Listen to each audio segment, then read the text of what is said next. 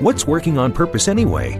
Each week we ponder the answer to this question. People ache for meaning and purpose at work, to contribute their talents passionately, and know their lives really matter. They crave being part of an organization that inspires them and helps them grow into realizing their highest potential. Business can be such a force for good in the world, elevating humanity. In our program, we provide guidance and inspiration to help usher in this world we all want working on purpose. Now, here is your host, Dr. Elise Cortes. Hi there. Welcome back to the Working on Purpose program. Thanks for tuning in again this week. I'm your host, Dr. Elise Cortes, joining you live from Dallas, Texas, which is home base for me. If you don't know me yet, I'm a management consultant specializing in meaning and purpose, organizational logotherapist, inspirational speaker, social scientist, and author. My team and I help companies discover and articulate their purpose to embed it into culture and operations. We work with forward thinking or forward reaching organizations to develop inspirational leaders who create cultures where people actually want to come to work and do their best and we provide programs like the Grab Your Gusto that enable individual team members to discover and unleash their passion and purpose at work to catalyze fulfillment, engagement, and productivity. You, you can learn more about us and how we can work together at elisecortes.com. With us today is Lori Vann, a licensed professional counselor supervisor practicing mental health counseling and LPC associate supervision in the state of Texas. She's an international speaker, media guest, and five-time author. She is regarded she's a regarded behavioral health expert and founder of Vann and Associates, coaching, counseling, and consulting, and is a go-to authority on such topics including bullying, self-injury, perfectionism, and ethics, to name a few. Today, we'll be talking about the problem of perfectionism in the workplace, what's contributing to the great resignation, and what companies can do to address the well being sought after by so much of today's workforce. She joins us today from the greater Dallas area. Lori, welcome to Working on Purpose. Thank you. It is a pleasure to be here today. Thanks. Right. I, you know, this isn't this is important stuff we're talking about here, and we can still have fun about with it, can't we? Yes. So I know you are up to all kinds of things and really have done the work to establish yourself as an authority. But for our listeners and viewers who don't know you yet, the way that I have gotten to know you some, would you just start by sharing just a bit about your background and really what you're focused on today? Well, I am a licensed professional counselor supervisor. I've been a professional counselor and whether as an intern or fully licensed for over 20 years in the state of Texas. My I'm regarded as an authority in non suicidal self injury, and I've been working with that for over 20 years and wrote four out of the five books on that particular topic. Founder of the Institute for Non Suicidal Self Injury. And what's oftentimes connected into that is perfectionism. Uh, perfectionism is something that's also an area of expertise for myself that I've worked with people as young as probably 10 years of age up into well into the adult years that struggle with it. And having worked with in corporate america having worked with a lot of clients in corporate america i saw perfectionism as one of the key factors in them going on to short-term disability. And it's also something that i see so many students struggle with and that becomes a factor for well them not doing well in school and on a global part, I see perfectionism connected into things like substance misuse and maybe eating disorders, self injury, and just a whole slew of not great coping skills to deal with it. But yes, I, I, have worked all around the place from inpatient psych, outpatient, director of a nonprofit, and then uh, here in my private practice with the other counselors here under under my supervision or just in my office. Wow, a lot to draw from, Lori. That is really an impressive, extensive background to draw from. And it, that makes me think that you have you're really well positioned to comment on. I'm very interested. I just had a, today a lunch with a friend of mine, and we were talking about this topic. Help us from your vantage point, your vantage point, understand what's going on in the workplace these last couple of years. We've been in the pandemic for a couple of years now, and there's a lot of things happening, which we're going to also address on the show. But paint for us what you see going on in the workforce these days. There's been a lot of changes, and it's one of those I think we're not going to be able to put the genie back in the bottle. well said, yes. Yeah. And in some ways, I think that's a really good thing because the pandemic, especially very early on, and we didn't understand it, and there was so much fear and anxiety and we were forced to stay at home in, in many uh, many different job markets. And i think that became the reality check. I think for many people it was that realization of what really matters in life. When you're faced with the fears that were being put out there about covid and not knowing well if my loved one gets it are they going to live if i get it will i live there's nothing more sobering in life than death. Mm-hmm. And I think that was the wake up call for many people. And that really got them thinking Am I doing what I want to do? Am I really okay giving 60 hours, sometimes more, of my life to a job that I feel is dead end, that has no purpose, that takes me away from my family, from the things that I realize I really care about and value? And I think that it really has contributed to things like the great resignation and people going, you know what, I I'm not okay with how things have been. And the fact that we've been able to work from home and we've been doing it pretty successfully, it got rid of that whole argument of like, oh, well, employees are going to be total slackers and they're not going to get anything done if they work from home. It's like, I, I think people that were slackers got weeded out. Mm-hmm. And what we mm-hmm. saw is that more employees, because they're working from home, actually were working more hours.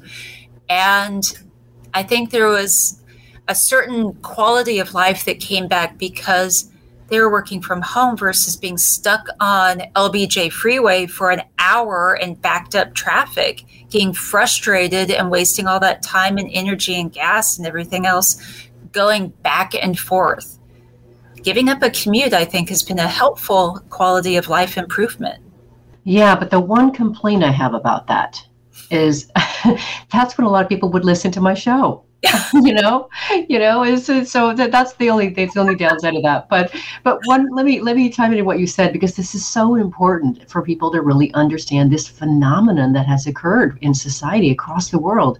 I think a couple of the things that bear pointing out from my perspective, love your perspective on it, is last week we're, we were on air with Dr. Ranjay Gulati, and he wrote a book called Deep Purpose. And he had a perspective about um, the pandemic. And he said, you know, the best upside of the pandemic is that it taught people to want more from their lives. And I think that's true.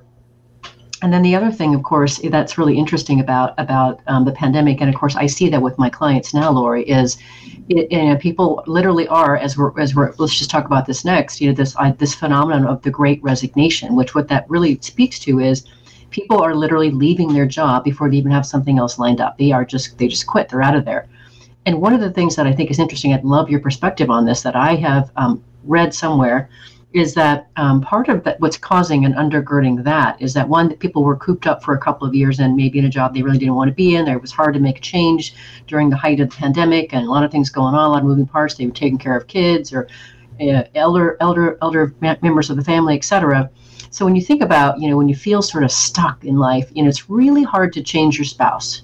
It's really hard to change your children swap out your children. Really hard, oftentimes, to change the, the, the home you live in, but you can change jobs pretty easily, right? So this idea that you know, the, if you can just, I'm, I'm, I'm moving on from something, it's going to be this job. Do you have any any perspective or thought, or have you have you learned something about that connection? Why people are quitting their jobs?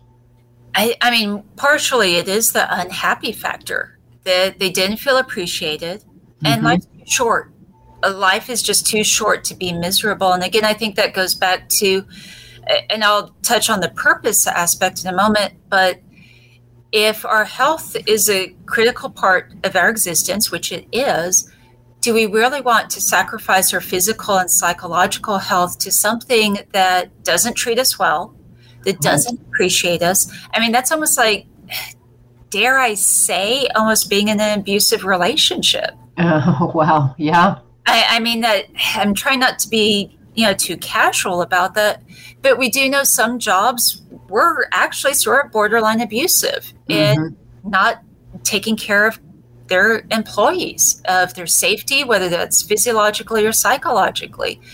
And again, I think that sense of life is too short to sacrifice all of those very valuable things for for what? And I think there's also that sense of purpose, that wake up call that whenever we go through something big and you know traumatic and, and definitely there's a lot of trauma that's happened with covid it's that opportunity to step back and assess our life and go is it going where i want to go? Do i feel like i am contributing? Do i feel like i have value but i'm also providing value and in general, I've come across so many employees that they got burnt out that they wanted to leave their job because they're like, I have no sense of purpose. I go in each day and I assemble my widgets or I do my, you know, payroll report or I do whatever thing. And for what? Like, what benefit is there? to it. I'm not leaving a legacy. I feel like I'm not really doing anything meaningful. And when you lack purpose, you become depressed. Mm-hmm. So I think being at home too gave people a lot of time to just pause and really reflect on where their life was going. Mm-hmm. I completely agree with that, Lori. And so, you know, as you might remember, uh, I my whole jam is about helping people to to access their passion, inspiration, meaning, and purpose. And I because I know how vital that is. It goes right smack into logotherapy for me. Um, so I, I totally it, uh, and picking up what you're laying down, shall we say?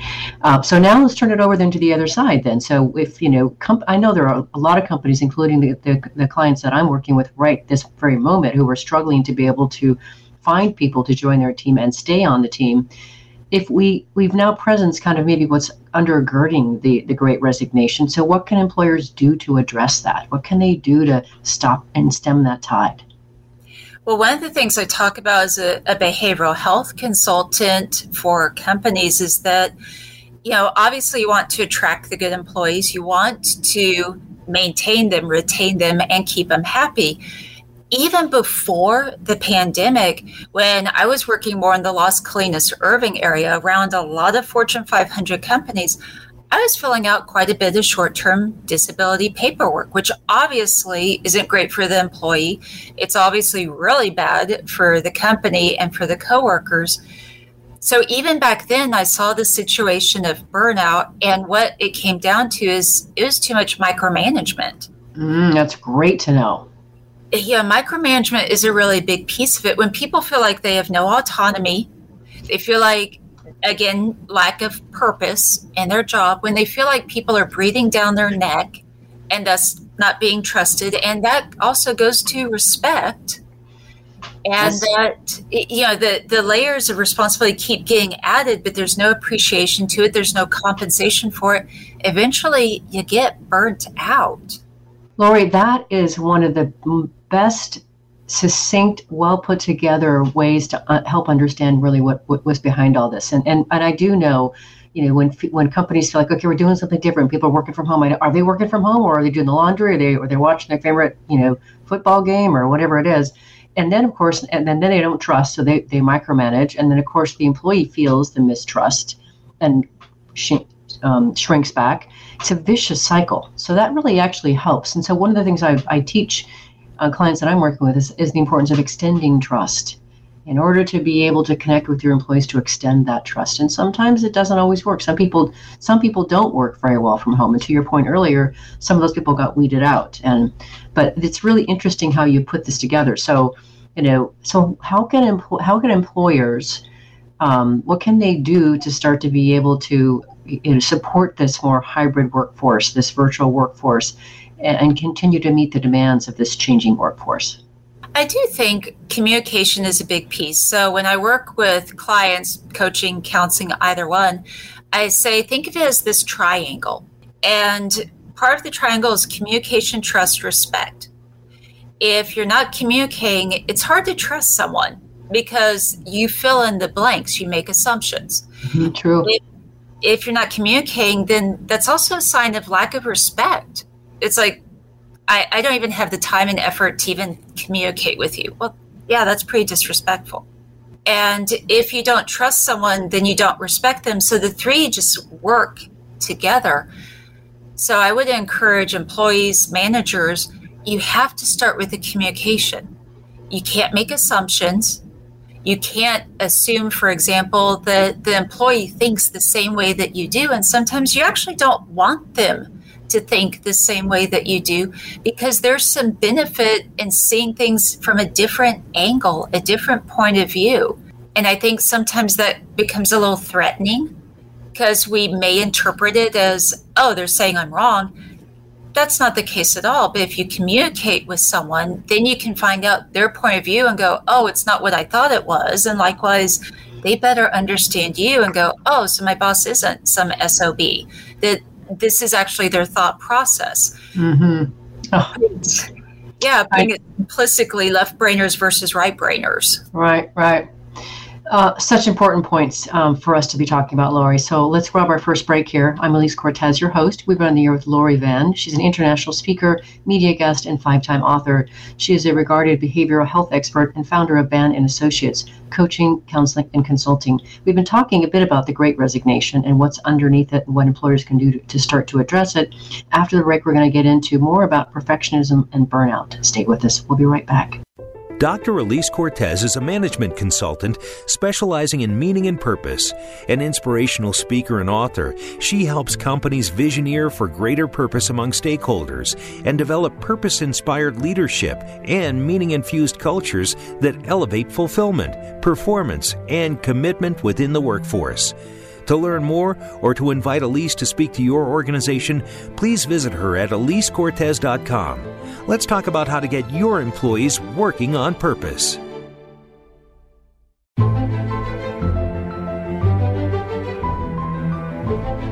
This is Working on Purpose with Dr. Elise Cortes. To reach our program today or open a conversation with Elise, send an email to Elise, A L I S E, at elisecortes.com. Now, back to working on purpose. Thanks for staying with us and welcome back to the program. Before we get back into the content, I want to invite you to check out the book I put out um, in fall of 2020. It's called Purpose Ignited How Inspiring Leaders Ignite Passion and Elevate Cause, which is on Amazon. I wrote it to awaken readers to their passion and purpose and help transform them into inspirational leaders in life and the workplace and, and, and the elevated contribution of the people to make them actually want to come to work. That's what it's for. And I use the content as a basis for my Vitally Inspired Leadership Program and the Grab Your Gusto program. So I hope you'll check it out. If you're just joining the program, my guest is Lori Vann, a licensed professional counselor, supervisor practicing mental health counseling and LPC associate supervision in the state of Texas. We've been talking before about what was starting to be undergirding the Great Resignation. Now I want to get more specifically into a couple issues that you know about that are probably underneath that too. Um, so let's start with perfectionism. You mentioned that at the beginning of, of the show. So, um, what is first off, you know, I think most of us have an idea what perfectionism perfectionism is, but really from your vantage point, technically, what is it and why is it such a problem? I talk about there are four main types of perfectionism that I assess for. So everyone thinks of what I call the hundred percenter, the the stereotypical perfectionist. Mm-hmm. The yeah, ninety is not good enough; it has to be hundred. And oftentimes, this is a person that after they've achieved one goal, they can't really enjoy it because now it's on to the next you often see performance based self esteem that goes with this type of perfectionist. Now, a lot of companies take advantage of that particular type of perfectionist. And I'm going to say sometimes it's unintentional that, oh, here's the high performer. And so now they raise the stake because this person was able to get things done, a lot of things done in the timeline, did excellent. So let's raise the bar and they're like, okay, I can do that. Eventually, the bar keeps getting raised to the point they can't meet that bar anymore. And that's where I see the burnout. That's where I see them go on short term disability. Now, the other types of perfectionism, you do have what I call it all or nothing. And sometimes that actually looks like procrastination. It's an individual that goes, I'm going to get done, but please let me do it on my timetable, my standards don't have me start it and then interrupt me and have me go do something else and then come back to it because that just throws them off. They hate that. So oftentimes the night before something's due, that's when they're doing it. And it's not because they were being lazy, it's because cognitively that's how they work. There are those that I refer to as start over perfectionists. And you tend to see this maybe more in the artistic sense of they will see every little flaw and may not turn something in because it's never perfect enough for them to turn it in, or they might keep starting it over of like, okay, yeah, but there's this, and I, I just need to redo it again. And that comes to the phrase of done is better than perfect. Mm-hmm. Thing I work with them on. And the last one is a fear of failure, perfectionist. And this person often gets immobilized by that fear of not doing well, of failing. So they'll either not even attempt something, they're like, I'm not even going to put myself out there. And that could look like the employee that never volunteers for anything, that never tries to do something. And again, initially may look like, oh, they're just being a slacker, but not necessarily. And that's where communication comes in and find out the why. Hmm. yeah, there, there's a lot of things I could talk about with that. I know it's it's fascinating. I don't think I would have ever ever fleshed that out like that, but that's why you're the expert. Uh, so the first one I recognize, the hundred percenters, I recognize those, uh, uh, being that I've done a lot of work in organizations and continue helping them understand how engaged is their workforce. In other words, how productive, how connected is their workforce to to the company. And so, you know, what we find is, to your point, is those people that are oftentimes, you know, uber engaged and really engaged, at some point they do burn out because what happens is they, you know, their own efforts, they just run out of steam. And then, two, the company relies on them so much and gives them more and more work because they just keep performing. And so it's a self fulfilling, again, vicious cycle. So that one I recognize. The other ones I don't recognize as much. So I, I wanted to translate that into, you know, more of corporate speak as well.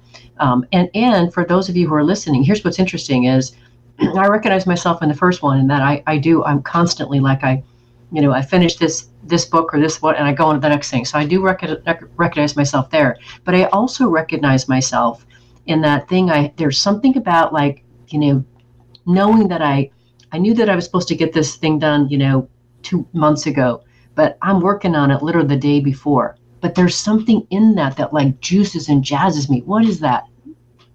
And I and I bring it. I mean, it happens. Yeah. I think there is an adrenaline piece to it.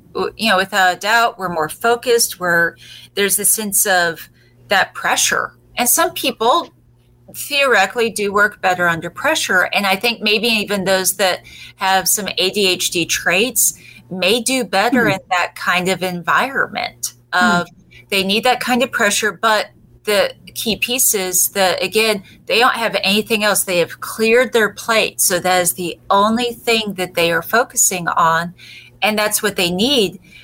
And during the average work day there's so many distractions. There's so many things going on of like hey can you work on this project? Hey can you do this for this project is outstanding? And what about this and this? And so when they have that task they are being drug, you know, pulled in so many different directions, they can't really do the main thing they need to do. And that's where it ends up being that wait till the night before. And they feel that pressure, but there's also a little bit of the relief of, I don't have anything else to work on. Like, this is it. This is all I get to do. So for managers, some of this is fleshing out what kind of employee do you have? Which of those four boxes if any, because you may have employees that don't fit into one of those four types of perfectionists, and that's great too. But figure out if you have an employee that struggles with getting work done, that they may not be actively participating, that something just seems to be off, talk with them. Mm-hmm. Expose to them some of these traits, some of these characteristics, see if they relate to any of them, and then it's working with them to see how can you bring out their most productive self by harnessing that personality type.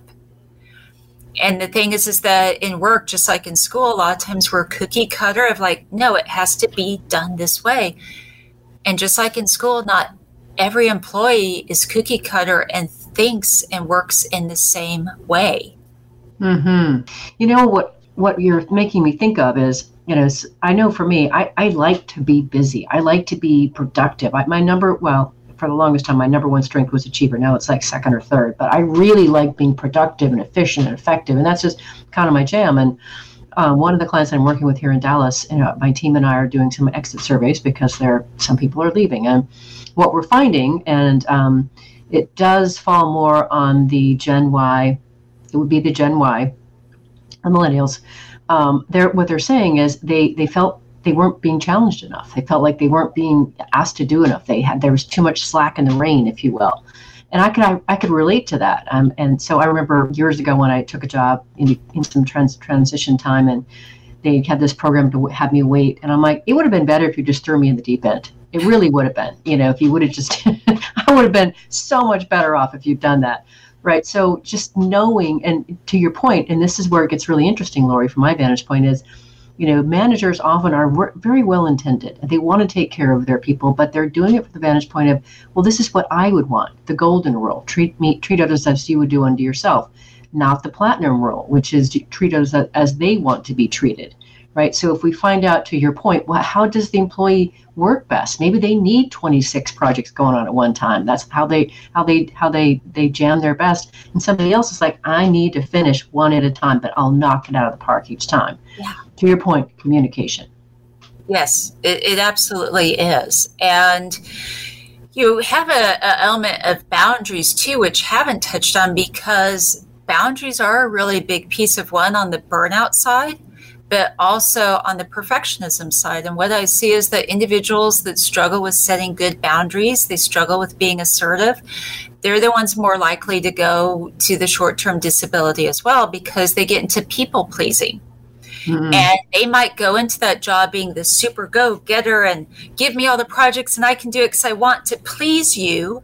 And they give, give, give. And at some point, there's no more give. I mean, to give. You know, we only have a certain amount. Tank is empty. Yeah yeah, the tank gets empty and the they set such a high standard for themselves going in people pleasing that they might be giving 150% and so if they drop down to even 110% the manager the director might go what's wrong with you? Like what's going on? There's a problem.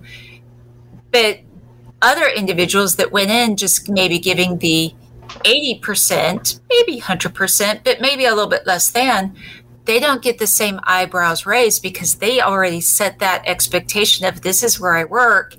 Don't expect much of me. So for them, yeah, they get less attention and it's usually less stress. But the people pleaser raise that bar so high from the beginning that if they drop that bar at all, they're getting that attention on them and then you know it's not great and then they feel bad and then oh boy that just sets off a whole chain of events Mm-hmm. Now I see the relationship to burnout. So let's talk about that next.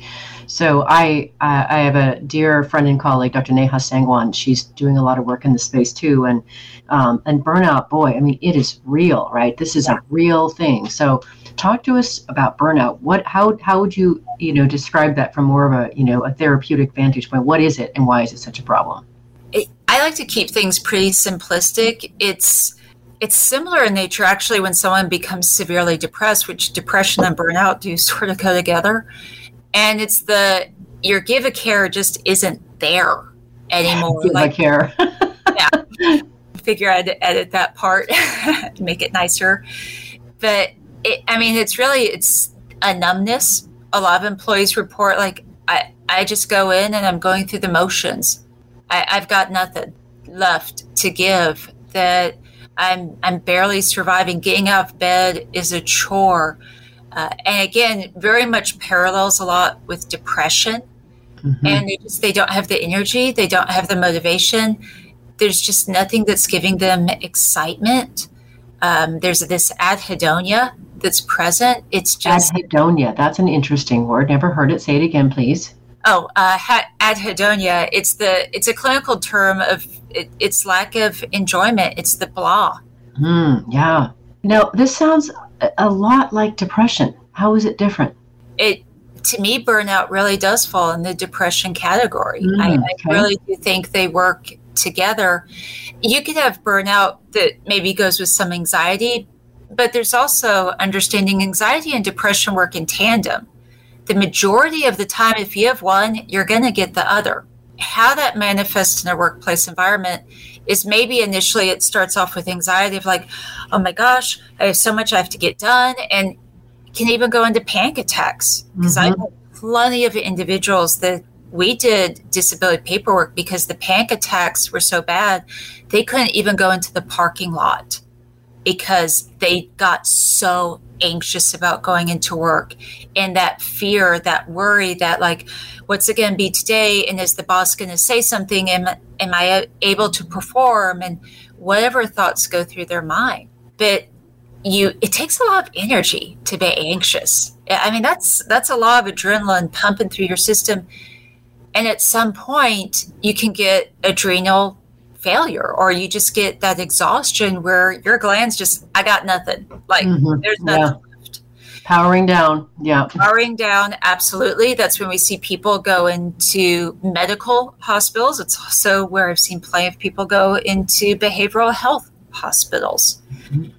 and you that anxiety it's just the lack of energy and you're just like i can't be anxious anymore. There's nothing. And so you fall into depression and that tired, that no energy, no motivation, no nothing, how it can work, how depression leads to anxiety is I have low motivation. I'm not getting stuff done. I know I've got to get stuff done, but I just, I can't do it. So now the anxiety is building of it's back there and it's just beating on me. And it's just, I know I got to get done. And so anxiety just builds and builds because you know you're not performing and you need to, but you you got nothing to perform with. So that's a, a simplistic example of how they work in tandem. And awesome. Yeah well explained, and that helps us really situate what we want to talk, what we want to talk about after we get back from the next break, which is really how can we situate well-being in the workplace. So let's grab our last break. I'm Elise Cortes, your host.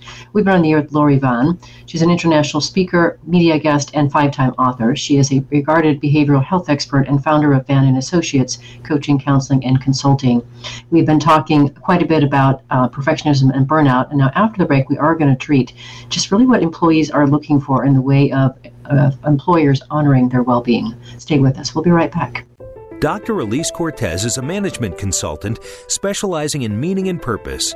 An inspirational speaker and author, she helps companies visioneer for greater purpose among stakeholders and develop purpose inspired leadership and meaning infused cultures that elevate fulfillment, performance, and commitment within the workforce.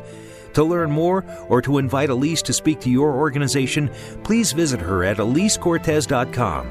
Let's talk about how to get your employees working on purpose.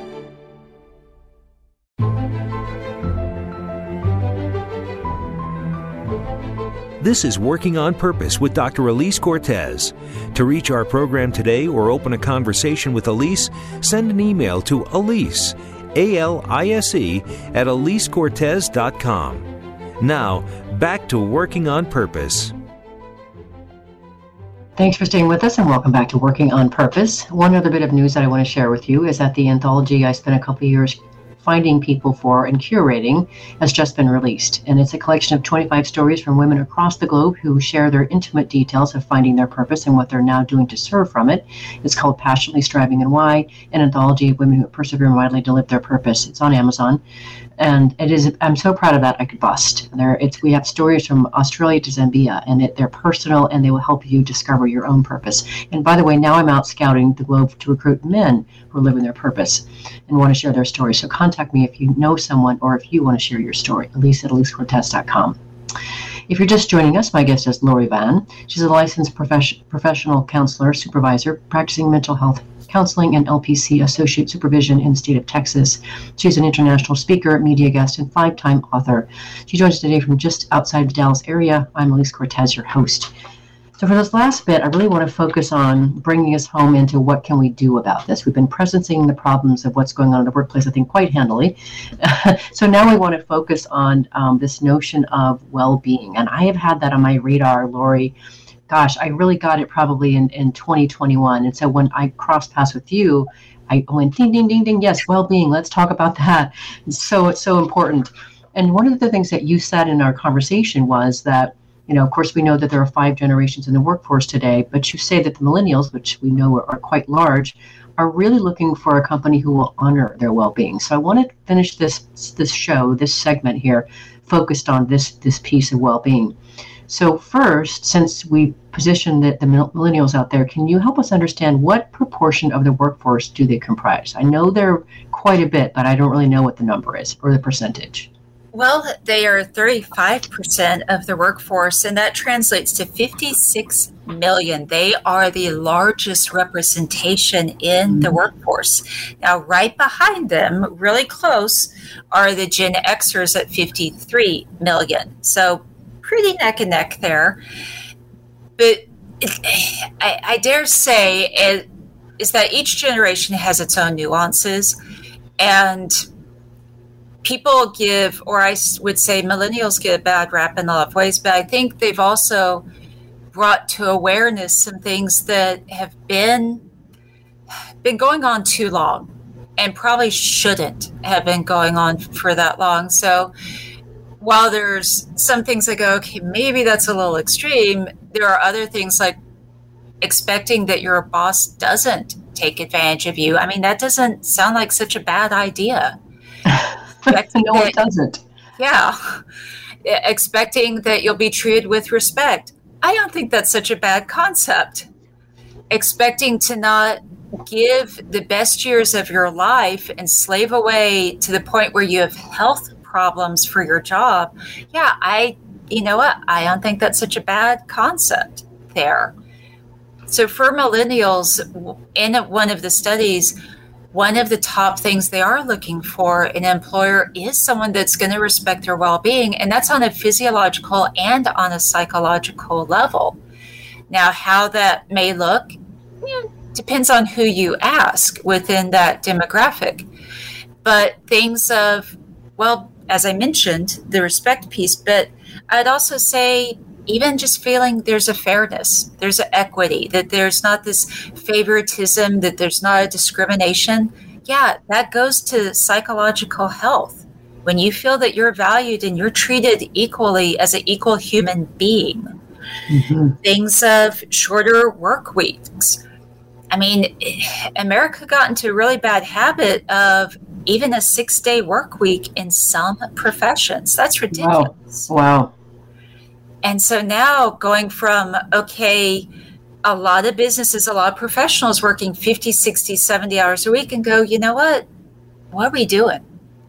And millennials saying it, it's not worth it. There have to be some other ways besides sacrificing our health that we would like to have time with families whenever we decide to have a family. That's good because that benefits the next generation of employees. If employers want to put it in that context, you know, what kind of new employees are we going to be producing if we've stressed out the previous one or the ones that we have? And there's also just the work from home aspect. And, and yeah, that did bring about some definite benefits. Um, I don't think it's, you know, it's ridiculous if your job can do it, then allowing that as an additional option for your employees. I'm not saying five days a week but maybe if they could have one or two days out of the five days where they get to work from home. That shows that you're listening to them. If that's something people want you need to listen to it. And and there's definitely the ways to do that. Not in every profession but in a lot of them. And i would hmm. encourage just listening. Like actually sit down and listen to say, hey, what are the top five things that you're looking for? Regularly survey your employees and even maybe changing the language of it from employees to like team members because we're all sort of in it together, aren't we? Don't we want more of a team culture? Mm-hmm. I would say so.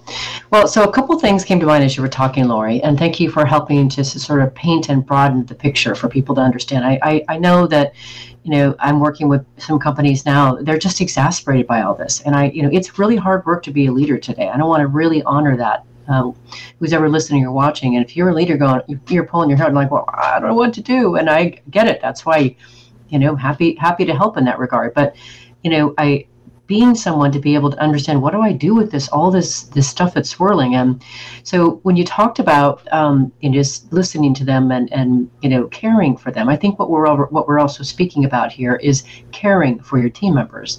So one simple thing that's coming to my mind, I've got a couple companies that I'm working with.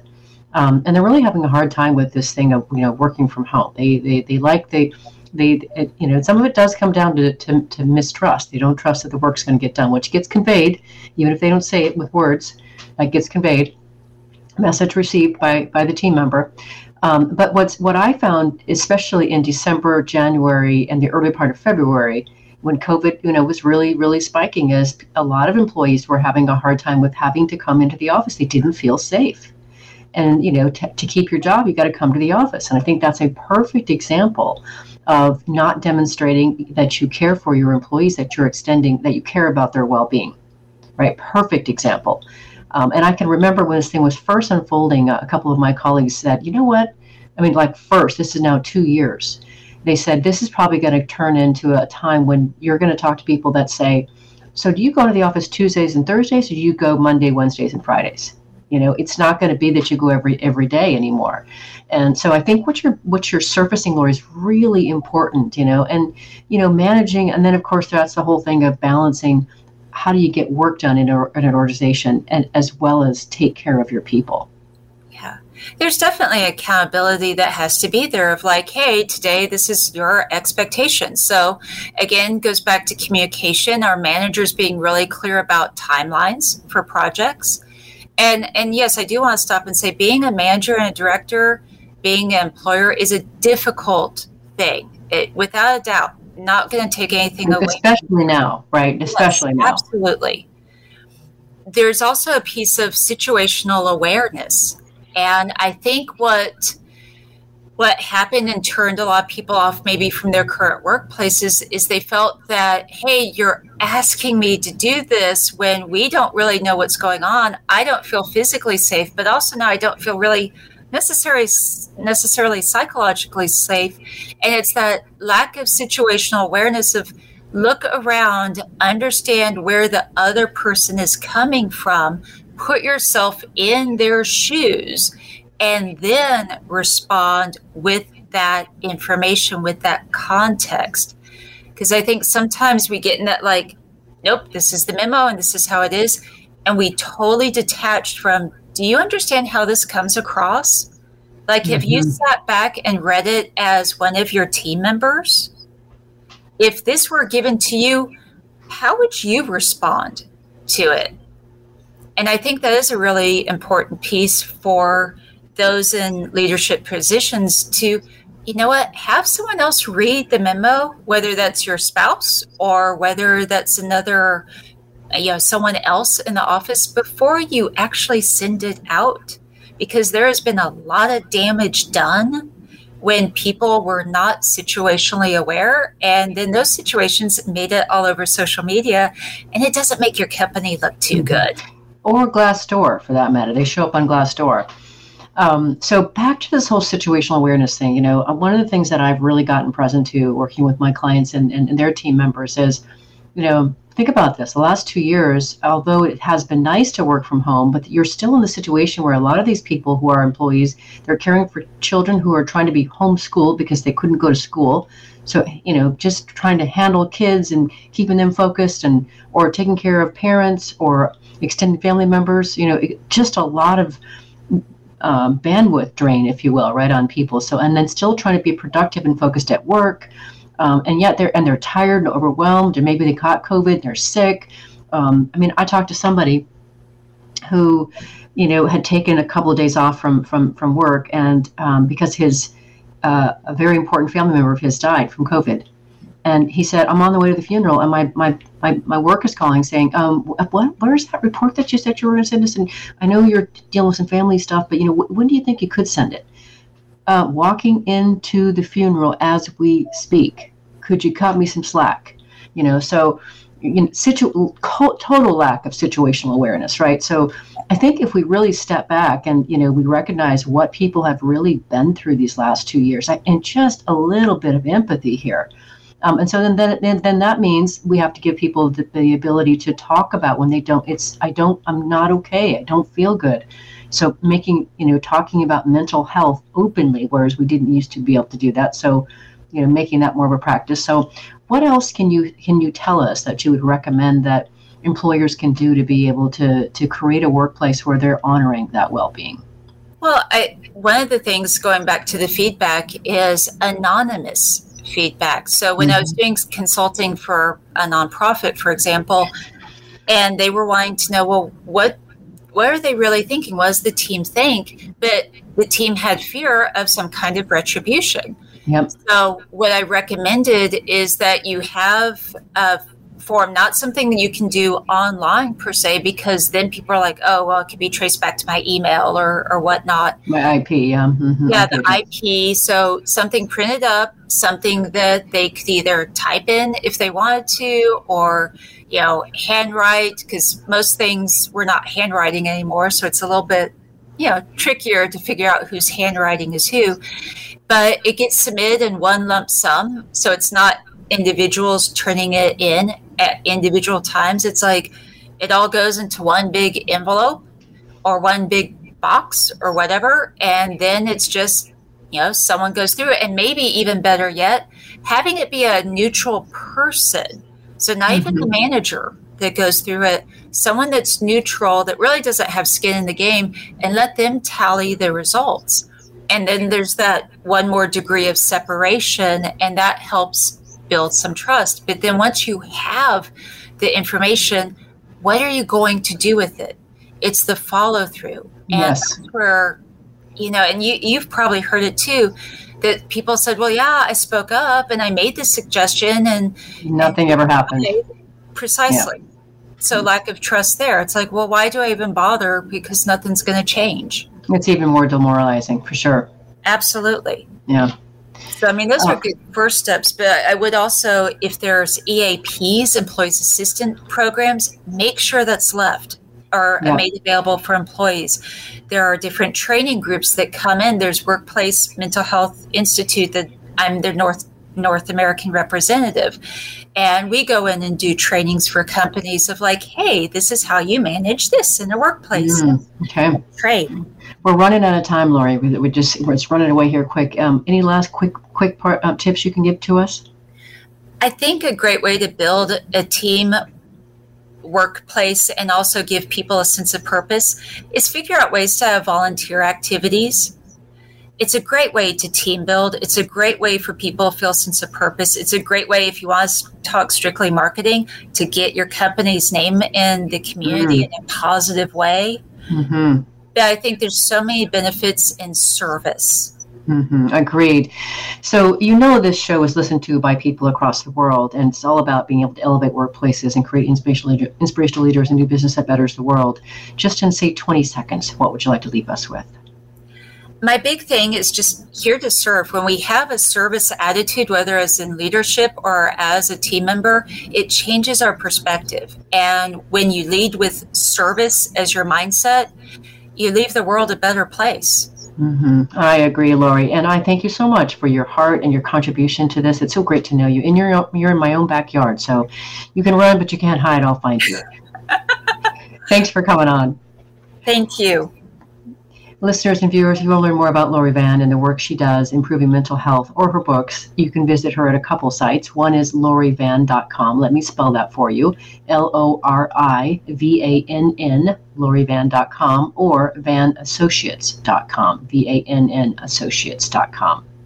Last week, if you missed the live show, you can always catch it via recorded podcast. We were on the air with Dr. Ranjay Gulati, a Harvard professor and the author of Deep Purpose, the heart and soul of high performance companies. Was an incredibly elevating yet completely accessible conversation. The man is brilliant and he really just rocked the, the conversation. You got to catch it. Next week, we'll be on the air with Melanie Pump talking about her book, Detox Managing Insecurity in the Workplace. See you there. Remember that work is at least a third of our life, so let's work on purpose. We hope you've enjoyed this week's program. Be sure to tune in to Working on Purpose, featuring your host, Dr. Elise Cortes, each week on the Voice America Empowerment Channel. Together, we'll create a world where business operates conscientiously, leadership inspires impassioned performance, and employees are fulfilled in work that provides the meaning and purpose they crave. See you there. Let's work on purpose.